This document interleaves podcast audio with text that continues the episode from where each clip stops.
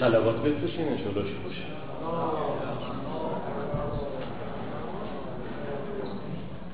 خب خدمتتون هستم بله.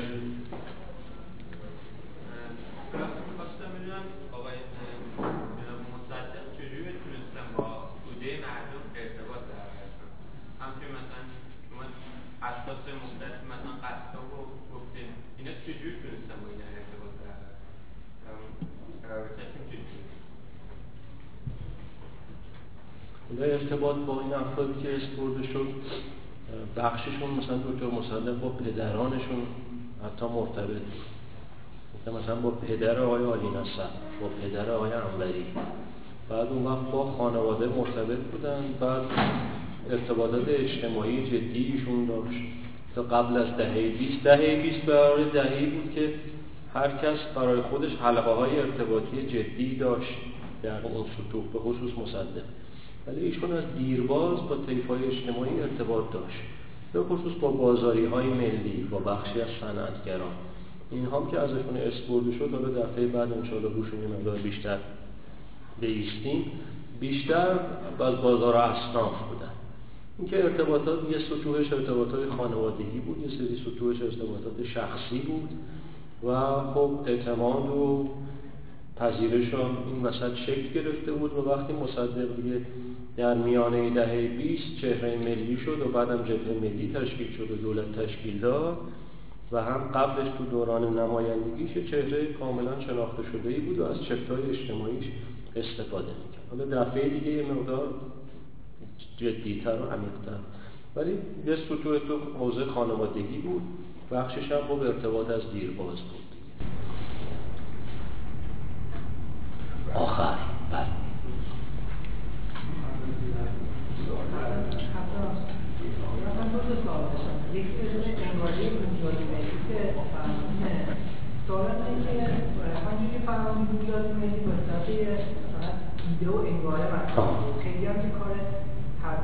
تئوری کنه نشد.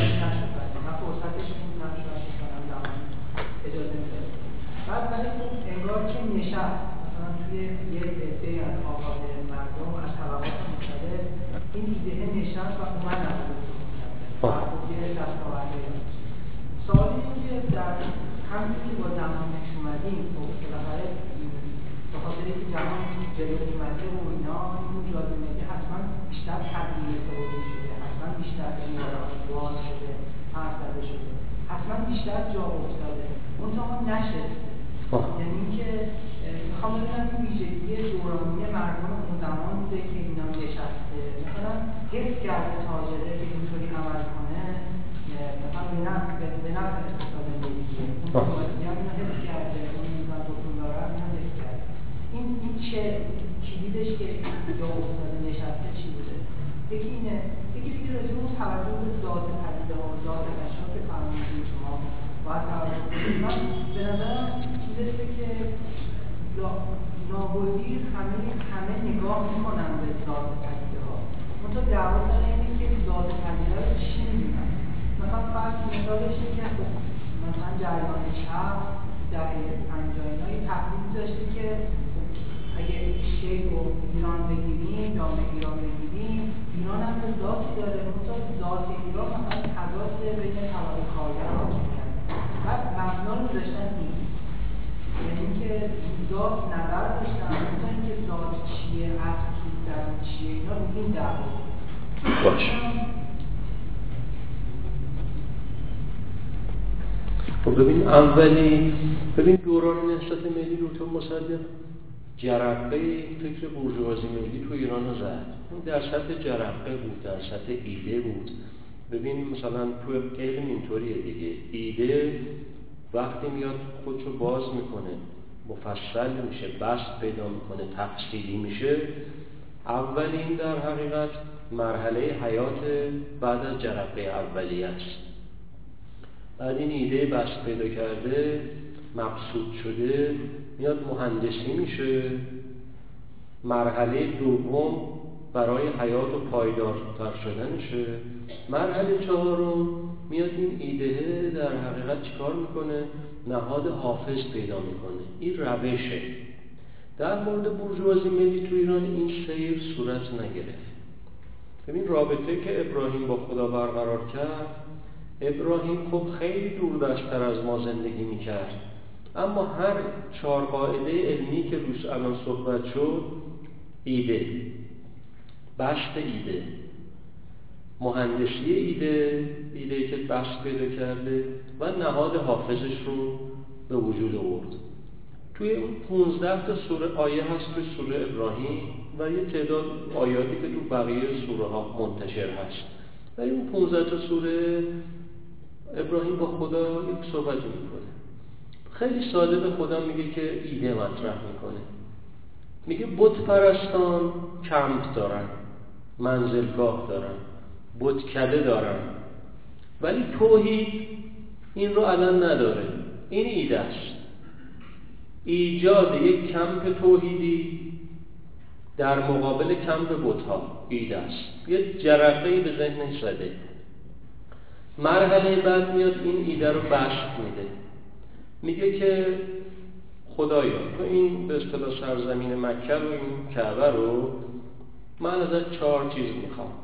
امنیت رونق رزق و ایمان. تو اینها رو فراهم کن. من سعی می‌کنم یه منزلگاهی در حقیقت برای توحید برقرار می‌کنم این ایده بست پیدا می‌کنه.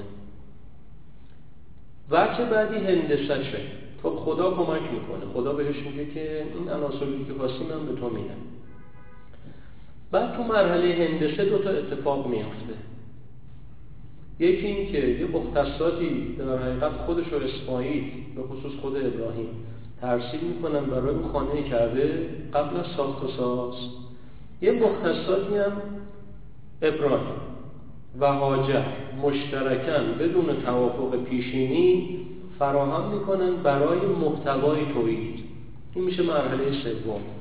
هندسی کردن ایده بست مرحله چهارم چه اتفاقی میفته دو تا ساخت ساز محتوایی و فیزیکال صورت می‌گیره.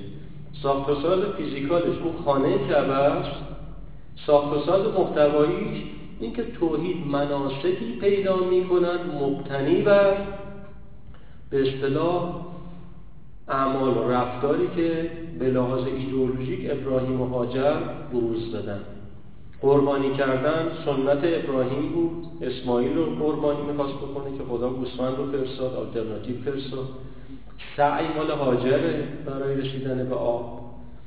سعی و منا و مشعر و قربانی اینا همه شد. به اصطلاح محتوای توحید. می ابراهیم که فرد کلاسیک علمی که نبود که الزامن هم سازندگان تمدن تیپای کلاسیک و علمی و فرهیخته و متدیک نیست فرهیخته نیستن. ولی ابراهیم متد داشت. متد یعنی این که جرقه به ذهنت زده. مرحله بعد بستش میدی مرحله بعد مهندسیش می‌کنی مرحله بعد چیکارش می‌کنی؟ نهاد حافظ براش درست می‌کنی. تو ایرانم هر زمان که این اتفاقات تو صنعت تو اقتصاد تو کشاورزی تو ورزش. خدمت و تو حوزه سیاسی تشکیلاتی ایدئولوژیک. اینا فراهم شده این اتفاق افتاده. حالا بعضیش ناقص بوده بعضیش کامل بوده. این سنت بشره. فقط محصول به ابراهیم نمیشه. بالاخره بشر این کاروان پیشرفت بشریت رو با همین فرمولاسیون چهار عنصری جلو. ایده بعد بشر تو اون مرحله ایده نمیمونه هی به قول دوستان میریزه تو آرامپز ذهنش بشت بشت بشت از توش مثلا یه پاراگراف یا دو پاراگراف تئوریک در میاره. این میشه بشت مرحله بعدی به هندسش فکر می‌کنه. مرحله بعدی هم به ساخت و ساز نهاد حافظ اون ایده بست یافته اولیه فکر می‌کنه. این میشه سنت ابراهیم. اون وقت هر پیغمبری میاد خدا بهش میگه که تو روی این فونداسیونی که ابراهیم ریخته جست و خیز کن بنا نیست خودت از اول چیزی بسازی. اون فونداسیون کامل علمیه به دلیل اینکه قواعدش رو طی کرده. ولی بورژوازی ملی تو ایران در سطح در حقیقت اون انگار اولیه موند. یه نقطه چینی روی ایده بورژوازی ملی ما به اصطلاح تو دورانهای مختلف داریم. بعد از مصدق بخشی از میلیون این ایده رو یه مقدار سعی کردن بپرورونن ولی در پرورشش موفق نبودن. در دهه چهل یه ادبیاتی توسط بخشی از مارکسیستا اومد اتحادیه کمونیستا تو خارج از کشور بودن که بعد سال 60 اومدن ایران. از اونا یه کار پنج صفحه ای من دیدم. پنج صفحه طرح تحقیق در خصوص تئوری بورژوازی ملیه. یعنی یه قدمی برای بسط ایده بوده. اون اقدامی اقدامی بود. سال 57 که همه نیروها یک میلیون نفر جمع شدن سر مزار مصدق تو احمد آباد. آقای طالقانی سخنرانی کرد مجاهدین سخنرانی کردن فدایی سخنرانی کردن. مجاهدین اونجا مسعود رجوی سخنرانی کرد یه بیانیه ده ماده ای هم قرائت کردن. یکی از موادش حمایت از بازار ملی در ایران بود. بدون اینکه حالا توضیح داده بشه بس داده بشه فقط مثبتش این بود حمایت از بازار ملی در ایران. دیگه بعدا نیروهای سیاسی فکری ایران نیومدن رو ایده بورژوازی ملی کار کنن. فقط اواسط دهه 60 تا اواسط دهه 70 من موقع روی ایده بورژوازی ملی کار کردن. به یک سازوکارهای داخلی رسیدن. ایشون به درستی مطرح کردن که در دهه 60 در شهرهای درجه یک و درجه دو ایران یه حلقه ای از صنعت تشکیل شده. که این حلقه صنعت رو در حقیقت صنعتگران سنتی ایران نزدن. همین دانشجویان فارغ التحصیل رشته های صنعتی زدن که مثلا زمان دولت موسوی با 10 تا 15 درصد سرمایه آورده به اضافه حسن حدود 70 تا 80 درصد سرمایه کمککار بانکی اومدن گرد در حقیقت این مثلا فرض کن قزوین. خب قبل از انقلاب یه حلقه داشت حلقه وسیعتر شد حلقه کرج وسیعتر شد حلقه زنجان حلقه یش حلقه ها متعدد وسیع شد. این حلقه ها حلقه های نوعی بود. حالا مهندس اونجا این ایده رو مطرح کردن اگر که این حلقه های نو که با یه آورده محدود اولیه و با یه کمک بانکی تأمین شده اگر که به تأمین مواد اولیه صنعت از داخل فکر کنه. به رشد نیروی کار به لحاظ کیفی فکر کنه مثلا تکنسیان پرورم بشه این صنعت. به مبادله با جهان هم فکر کنه و بخشی از سودش هم اختصاص بده به مثلا پروژه های research and development پژوهش و توسعه می‌توان صنعت ملی در ایران داشت که هم در یه سطح معقولی از صنعتش و سرمایه سود ببره در یه سطحی هم بخشی از سود و تبدیل به اصطلاح سرمایه در گردش و زاینده بکنه یه صنعت ملی در ایران مقابل صنعت کمپرادور شکل بگیره. این ایده به نظر من مثلا بعد از اون نقطه چینی که دهه مثلا هوادارای مصدق یه مقدار زدن. و بعد دهه چهل مثلا گفتم یه طرح پژوهش آخر دهه چهل اول دهه پنجاه از طرف همون اتحادیه کمونیستا اومده. مجاهدین هم بعد از انقلاب فقط یه تلنگر زدن به بازار ملی بدون بست من تصور می‌کنم مثلا اون کاری که آقای مهندس ایده ای رو که مطرح کردن یه ایده نسبتا بست یافته ای بود. فقط توش جربه نبود.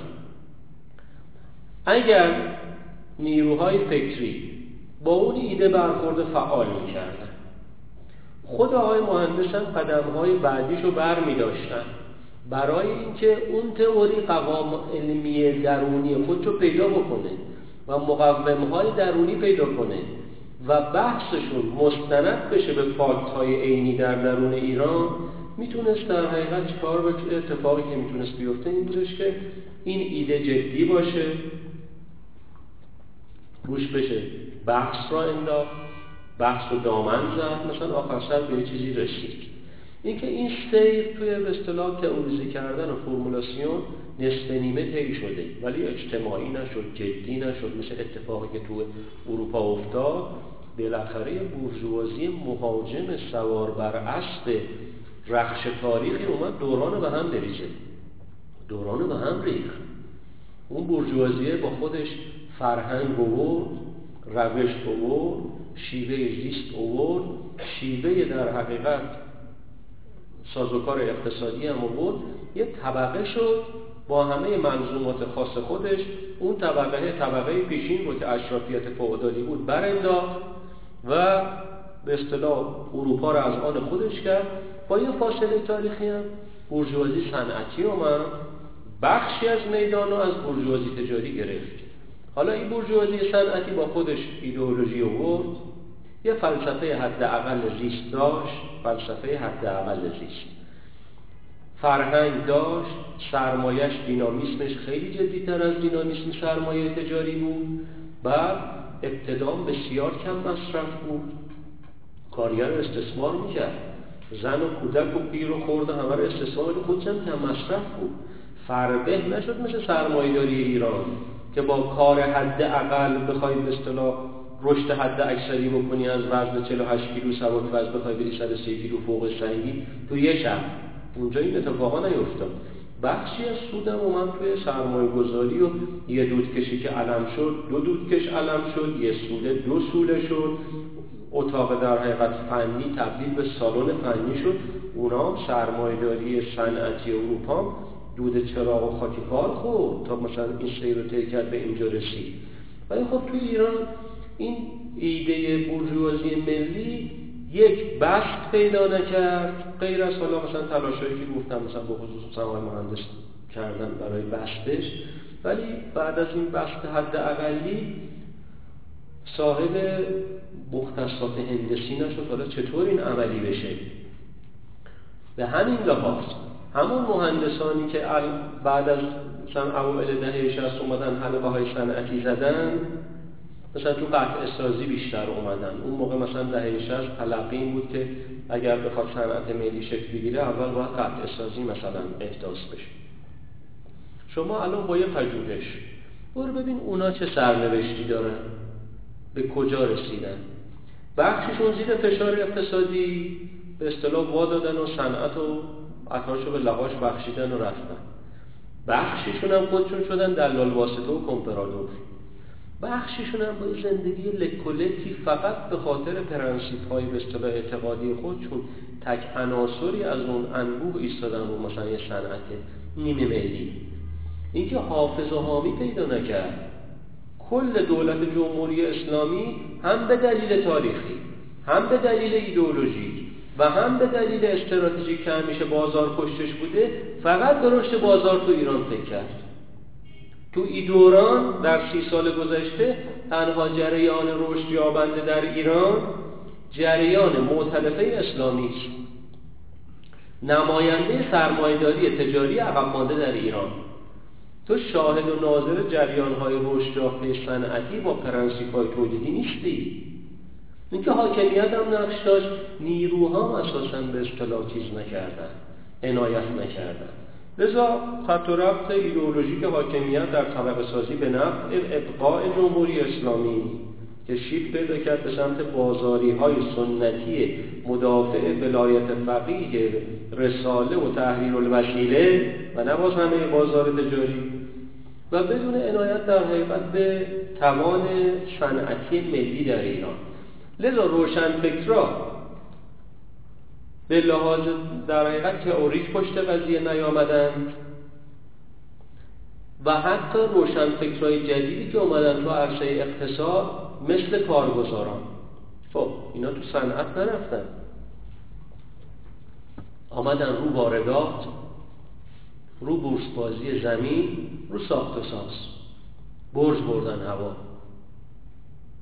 کارگزاران هم که در حقیقت یک حزب تکنوکراتیک بود عملا تو حوزه در حقیقت اقتصادی کار تکنوکراتیک نکرد. کار واسطگری و بروکراتیک کرد. اینکه اون هسته حد اقلیه با فکر صنعتی درون جمهوری اسلامی هم تو سیر خودش واسطه دلال و بردساز شد. اتفاق مهمی افتاد. لذا نه از درون جامعه روشنفکری جریان پرنسیپ داره صنعتگر مثل فرض کن انجمن اسلامی انجمن مهندسین اول دهه بیست اومد. یا مثلا فری مهندس فریور توش باشه مهندس حسیبی توش باشه بعد مثلا مهندس بازرگان توش باشه. اون اتفاق تو جامعه روشنفکری ما بعد از انقلاب نیفتاد.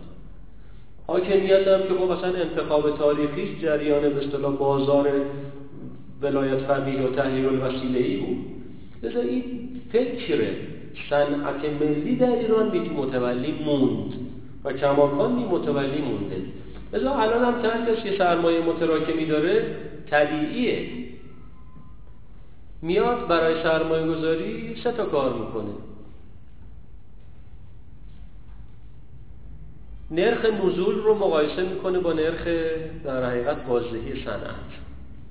نرخ تجارت رو مقایسه می‌کنه با نرخ بازدهی صنعت.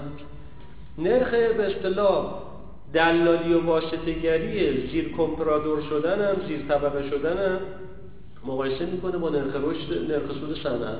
نرخ رشد سود صنعت در ایران هم از به اصطلاح نرخ نزول بازار کمتره. هم از نرخ تجارت بسیار بسیار کمتره. هم از دلالی بین المللی طبیعی خب سرمایه تو ایران نرفت رو صنعت صنعتی که الان مثلا میگن که حالا مثلا دهه 60 می‌گفتن مثلا شکنجه کن الان میگن که اگه بخوای کسی شکنجه کنی برو بگو آقا یه سوله برپا کن چهار تا کارگر بگی آموزش بده بخوای یه صنعتی را بندازی. نفله میشه در. نفله میشه. این که حالا ممکنه کسی از زیر شکنجه بیاد بیرون نفله نشه ولی از زیر اون نمیاد بیرون نفله میشه. اینکه متولی حاکمیتی پیدا نکرد. حالا مثلا میجی متولی حاکمیتی بورژوازی ژاپن بود. ولی تو ایران مثلا از این اتفاقا نیفتاد. حاکمیت که هیچ وقت صنعت ملی حمایت نکرد. همیشه زد قاجار چند بار زد. رضا خودش وارد کننده صنعت شد و کارخونه دار شد. نساج شد. میدانی به صنعتگر ملی نداد. امین و زیر دست و پای قاجارها له شد. بعدا هم تو دوره رضاخان نتونست بروز و ظهوری پیدا بکنه. امین و ضرب هم بالاخره تاجری بود که کارخونه برق تو ایران وارد کرد. برق هم یک کالای عمومی بود. کالای اختصاصی نبود که خیلی سودآور باشه. ولی کسی حمایت نکرد که امین و ضرب از تجارت شیفت کنه به صنعت. دوران شاه هم که الا الله هر چی فکر مصدقی به اصطلاح طرفدار صنعت ملی بود زدن. جمهوری اسلامی هم اساسا تفکر صنعتی توش نبود. متفکرترین تیپ جمهوری اسلامی که یه رایش حد اقلی هم به صنعت داشت همین خاموشی بود که از 59 تا 85 تا 86 ربع قرن رئیس اتاق بازرگانی بود. بیشتر اونجا تا تجارت وابسته به طیف سیاسی خودشون رو رشد تا صنعتگر رو تو الان صنعتگر مستقل با پرنسیبی که رو حقوقش وایسه و صنعت ملی تو ایران وایسه نداریم مثل این قاعده ابراهیمی که گفتم حداقل تو حوزه حوزه بحث ما که این بحث بورژوازی ملی بود تو ایران رعایت نشد. یه جرقه اولیه زده شد. یکی دو مثال هم مثل آقای عالی نصر براش اصطلاح وجود داره. مثالا انبوه نیست.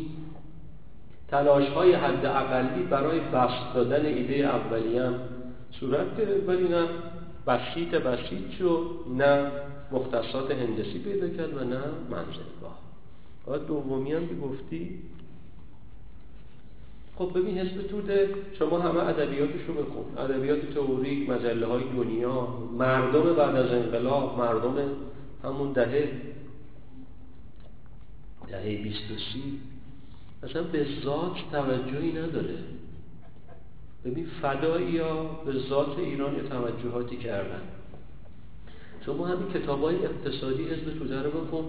یکی از اسم حمید سفری دهه پنجاه از تیپا تئوریک حزب توده بود که چند تا کار اقتصادی قابل توجه داره. یکی از کاراش یک بررسی انتقادی از وضعیت موجود اقتصاد ایران هست. مال سال 55 کار کیفیه. شما همه اینو بخونی پوستش رو بزنین کنار. یک مغزش. تضاد طبقاتی و تحلیل ابزاریه.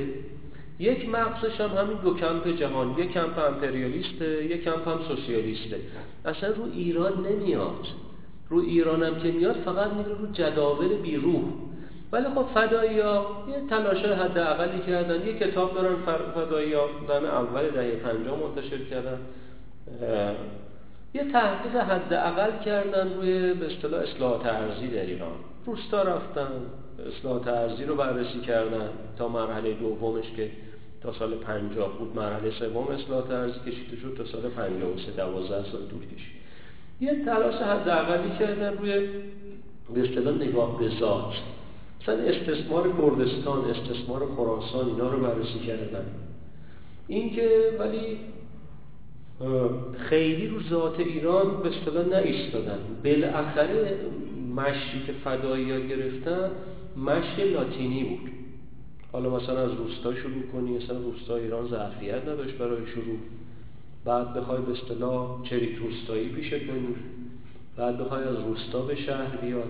اصلا این با ذات ایران نمی‌خوند. اون مش با ذات ایران نمی‌خوند. مست مجاهدین که مذهبی بودن و به اصطلاح از درون جنبش ملی در اومده بودن یه نگاه به ذات ایران داشتن. بالاخره باز اومدن از شهر شروع کردن با بازار پیوند خوردن با کسبه پیوند خوردن. مثلا بخشی از اعضای مجاهدین همون ابتدای تشکیل شاگرد بازار بودن. پدرشون هم بازاری بودن. مثلا یکی ایشون میخفروش بود. مثلا یه اصناعشری پدرش تو بازار میخفروش بود. یکیشون پدرش زیگ فروش بود. اصناعشری معذرت می‌خوام. من محمد حیاتی. محمد حیاتی خودش شاگرد بازار بوده.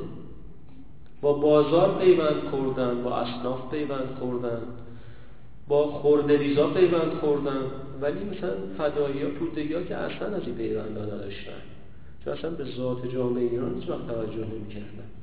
هر کی که جذب می‌کردن بهش دید تاریخی و بومی ایران نمی‌دادن.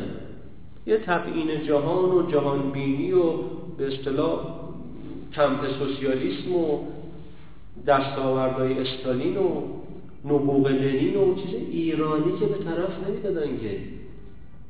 فدایی چرا؟ فدایی یه سری عناصر بومی رو توجه کردن ولی خیلی به ذات تا آخر سر توجه به ذات در مشی متعینه. مش مش امریکایی لاتین بود مش ایران نبود. حالا مشی حنیف نژاد با ایران انتباهایی داشت. ولی مشی فدایی مشی جزنی مشی احمدزاده با ایران اصلا چیزی نداشت.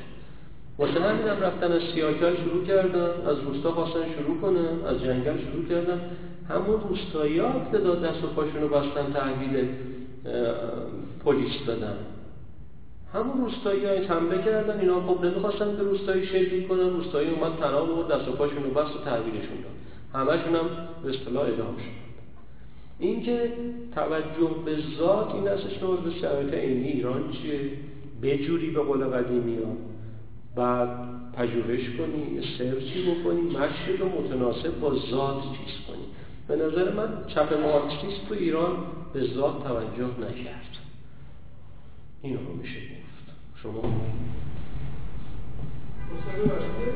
می‌خوام دو تا مطلب تاریخی و گرچه میگم مباحث تاریخی نمیشه با هم زیاد مقایسه کردم اون چیزی هست که می‌خوام نظر بعد رزمارا وقتی مصدق نخست وزیر میشه یه فشار خیلی زیاد شام به قول خودتون برش سکوند یعنی خیلی محدودش می‌کنه خیلی حالا شما قبل از اون زیاد تجربه نخست وزیری که خیلی منفرد به زیاد تحت اما تا زمان سرنگونیش هم 57 هم دیگه نذاشته اوضاع مصدق بشه یعنی اصلا اجازه به کسی بخواد حرف بزنه بله. بخواد بکنه دیگه نداره. بله. حالا اگه بخواد مقایسه کنیم الان اصلاحات که اساسا در حد اندازه آدم من در حالش با مصدق نجومش اما فکر کنم تا چه حد مثلا مقاومت میشه. حالا مقاومت میشه بعد اصلاحات الان جریان دوباره زدن کنار رو بعد حالا یه باز ادامه مقاومت در مقابل چه جریانی جریان دوباره مثلا میگم می‌خوام یه یه همون جبهه دموکراسی خواهیشون که می‌خواستن قدم کنن و دوباره دست دست هم بدن یه کار بکنن انتخابات مرکزی ریاست جمهوری رو بله. دوباره ادامه بدن. چون الان می‌بینید که مثلا همیشه الان چند وقت صحبت که نداریم دوباره مجلس ششمی تکرار بشه. نداریم مثلا خاتمی دوباره تکرار. به این صورت خب این فشار ادامه داره. یا قطع میشه توی زمان مثل اون موقع نمی‌تونه تکرار نه دیگه فشار ادامه داره که. اون جریان که تعارف نداره. نمی‌ذاره جریان چیز دموکراتیک در ایران شکل بگیره چیز ملی شکل بگیره تجربه مصدقی تکرار شه. نه طبیعتا معاونت ایجاد می‌کنه. الان مثلا فرض کن که چند ماه داره سازبوک میشه که آقا هر کی فکر می‌کنه که تایید صلاحیت نمیشه اصلا خودش نامزد نشه. مثلا این استارت اصلا فرض که نه طبیعی جریان سیگنالی نمی‌بینی که باز کنه. حالا اون رگه اصلاح طلبی هم که پیدا شد اونها به اصطلاح نخواستن که این جنبش به اصطلاح خیلی اجتماعی بشه. بیشتر از اصلاحات یه تلقی نخبه‌ای داشتن. حالا یه جمعی اقلیتی فکر کنن. یه نقشه توسعه سیاسی در حقیقت طراحی کنن. حالا نقشه توسعه سیاسی بتونه با حمایت به اصطلاح عمومی یا اجتماعی مواجه بشه تجهیز بشه. یه راهی باز کنه تو حاکمیت جمهوری اسلامی. این که خب جریان اصلی همین که شما میگی بنا نیست راهی باز کنه هم برای به اصطلاح توسعه سیاسی ملی هم توسعه اقتصادی ملی. یعنی الان فعلا جشن عروسی نفت و 150 میلیارد دلار تو دو سال تحصیل شد و هیچیش تو اقتصاد نشسته و سال گذشته 85 52 میلیارد واردات و امسال هم احتمالا بیشتر و بخش مهمیش که خب میره تو همون چرخه بین المللی. تو اقتصاد که نمیاد. تو اقتصاد هم الان یه جایی که انگشت سبابه رو نشون بدیم. اینجا رفته. حالا باز مثلا توی دوران هاشمی و خاتمی بالا چند تا به اصطلاح فیزیکال می‌تونی نشون بدیم نه صد و نیروگاه و راه و اتفاقا افتاده. بخشی از اون درآمد نفت اینجاها نشسته. ولی توی دو سال و نیم نمی‌تونیم بگی کجاها. بله مکانیکی هم نیست. یه صدی تو دو سال ساخته بشه و کار می‌بره.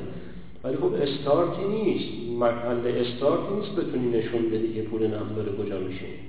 که بخشش میره تو همین به اصطلاح حامی پروری و بعد طیفای واسطه دلال و بخشش هم واردات و اونم سهام عدالت و ستاد جهیزیه و چیزا داره خرج میشه. به هیئتا نمی‌دونم پول شربت و شکرشون رو بدی پول علم و بطلشون رو بدی. اینطوری در حقیقت آجاری داره خرج میشه خب شما بفهم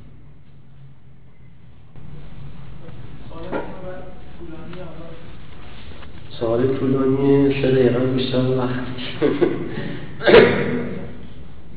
حالا شما که الان گفتین که همیشه میگیم میگیم بعد اسلامی که خبری نبود بعد مصدر هم که اتفاقی نیفتاده که فرهنگ اومد که در پنجاه به سمت شهرنشینی و جریان مقابل از چه نظر خبری نبود مثلا این که دیگه خیلی خبر بوده بلند میشه دارن تو سرش ولی خب به حالا نگاه که می‌کنی؟ می‌دونی حالا یه دونه کتابی حالا چاپ کرده انتشارات اینا درباره یه مدل سرمایه‌داری خانوادگی همین خانمان لاجوردی.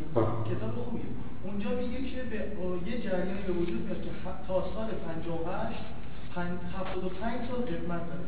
اون جریان حالا میگه که این سرمایه داری حالا مثلا می‌ذاره. به مثل رضایی مثل خسروشاهی حالا لاجوردی مثل اینا مجموعی هستن که اصلا کلا صادرات هم یعنی خیلی کاملا ملی هم کلا هم تولید ایستادن بعد خیلی هم اون منش مثلا زندگی غربی نداره. محمود لاجوردی میگه تا سن 85 سالگی بازنش می‌رفت مثلا شاه از این کباب می‌خورد یعنی عین مثلا پدر بزرگی حالا می‌خوام بگم که اینا این جریان تو 32 اینجوری که هست تو اتاق بازرگانی با مصدق را نمیاد. قاسم لاجوردی هم تو انتخابات مجلس کاشان سال 33 یا 34 جلوی یار صالح میشه اون کاملا ملیه این حالا به یه وابستگی داره. این واسه من جای سواله که اون کاملا یعنی زی مجموعه برجازی ملی همین. اینجور که من اون کتاب می‌گفت و الان ارقام می‌گفت رو نساجی هم نیست رو مدیریت علمی هم نیست دانشگاه امیر کبیر هم هر شیش ماهی سخنرانی داشته یعنی هم پوشاک و همه چیز.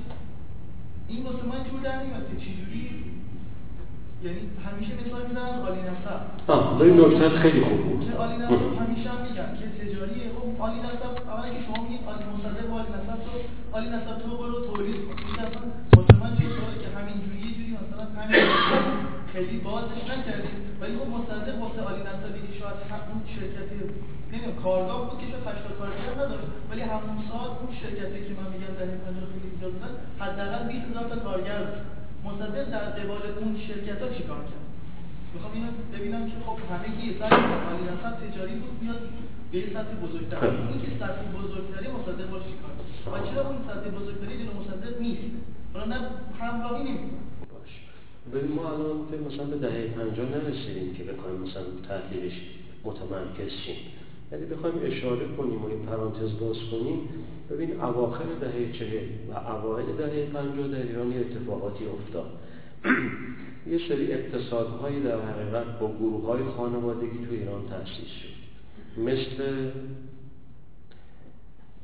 همین ایران ناسیونال که دو تا برادر خیامی بودن و چهار برادر خسروشاهی بودن گروه صنعتی مینو. بعد خدمت شما گروه صنعتی شهریار بود که مال رضاییان که گروه صنعتی شهریار تقریبا مثلا مشابه گروه های امریکایی خواست عمل کنه. بانک برای خودش درست کرد بانک شهریار رو درست کرد. بعد خب مثلا کمپ عظیم فولاد تو اهواز داشت. بعد منتاجگر ماشین های تحت لیسانس اوپل شد که شد شفرولت ایران. سه مدل اوپل رو می‌زد به اسم شفرولت ایران. بعد گروه ایروانی بود. ایروانی بیشتر خودش بود تا خانوادش کفش ملی رو زد. این اتفاقات تو ایران بود. آره حالا ما می‌رسیم اون وقت جدی تر جلو. اما خب ببین مثلا همون لاجوردی ها مثلا قاسمشون سناتور شاه بود. مستقل از حاکمیت نبودن. علم تو خاطراتش میگه که ما به این رسیدیم که باید صنعت فولاد بزنیم. حالا یا پول نداشتن یا خودشون نمی‌خواستن این کارو بکنن. گفت شاه لاجوردی رو صدا زد گفت شما برو صنعت فولاد بزن. لاجوردی فرمایشی رفت صنعت فولاد زد. انتخاب خودش نبود. انتخاب خودش همون در حقیقت منتاج شفرولت 2500 2800 رویال دهه 50 تو ایران بود. انتخاب خودش بانک شهریار بود به اسم پسرش. سرمایش بنا نبود که در حقیقت تو حوزه صنعت ملی نشو نما کنه. ولی خب نه ایروانی رو می‌تونی بگی صنعتگر ملی. تا حدودی خسروشاهی ها اینطور بودن. تا حدودی خسروشاهی ها اینطور بودن. اینکه اونهایی هم که مثلا بلاج مثل ایروانی هم بروز ظهور سیاسی نداشتن که که مثلا رژیم بخواد باشون برخورد بکنه. این که مثلا تجربه ایروانی مثبت بود تجربه خسروشاهی ها مثبت بود تجربه لاجوردی ها مثبت بود. تا حدودی تجربه رضایی مثبت بود. اما اینا رو اگه اجازه بدی سر جای خودش. منتها ربطیه که شما به مصدق میدی این نوع گروه های به اصطلاح تولیدی رو. به این زمان مصدق اقتصاد کوچیک بود. اقتصاد کوچیک بود. الان بعد از دهه پنجاه که اقتصاد ایران بزرگتر شد مبانی در حقیقت پایگاه آماری بانک مرکزی و مرکز آمار هم تغییر پیدا کرد. تا دهه چهل کارگاه های بزرگ صنعتی رو می‌گفتن کارگاه های با 25 کارگر. ولی دهه 50 که اقتصاد ایران بزرگتر شد کارگاه های بزرگ کارگاه هایی بود که 50 کارگر به بالا شد. مثلا مبنای آمارگیری مرکز آمار و بانک مرکزی در شمارش کارگاه های بزرگ شد کارگاه های 50 کارگر داشته باشن. در دوران مصدق اقتصاد کوچیک بود. نیروی کار خیلی پوده و گسترده نبود مثل دهه 50 دقیقا دو جمعیت ایران حدود مثلا یک و هفت برابر یک و هشت برابر جمعیت زمان مصدق بود. اینی که خب اشلا بزرگتر میشه کارخونه ها وسیعتر میشه. مثلا یه ایرمانی دوازده هزار تا کارگر به مثلا کفش میلی داره. یا ممکنه مثلا خسروشاهی 15 هزار تا کارگر داشته باشه. اشلا بزرگتر شد. دوران مصدق اشلی نبود بخواد در حقیقت ازش حمایت کنه. کارگاه ها مثلا این که کارگاه آقای نصف 8 نفر 10 نفر بوده از کارگاه های نسبتا بزرگ دوره خودش بوده. اینکه اشل که بزرگتر میشه خب توده کارگر تعداد تکنسیان تعداد سوله تعداد ماشینالات تعداد خطوط تولید اینا خب گسترده تر میشه. اقتصاد به اصطلاح کوچک مدار دهه 20 و 30 رو نمیشه با اقتصاد بزرگ شده و رشد یافته دهه 50 مقایسه کرد.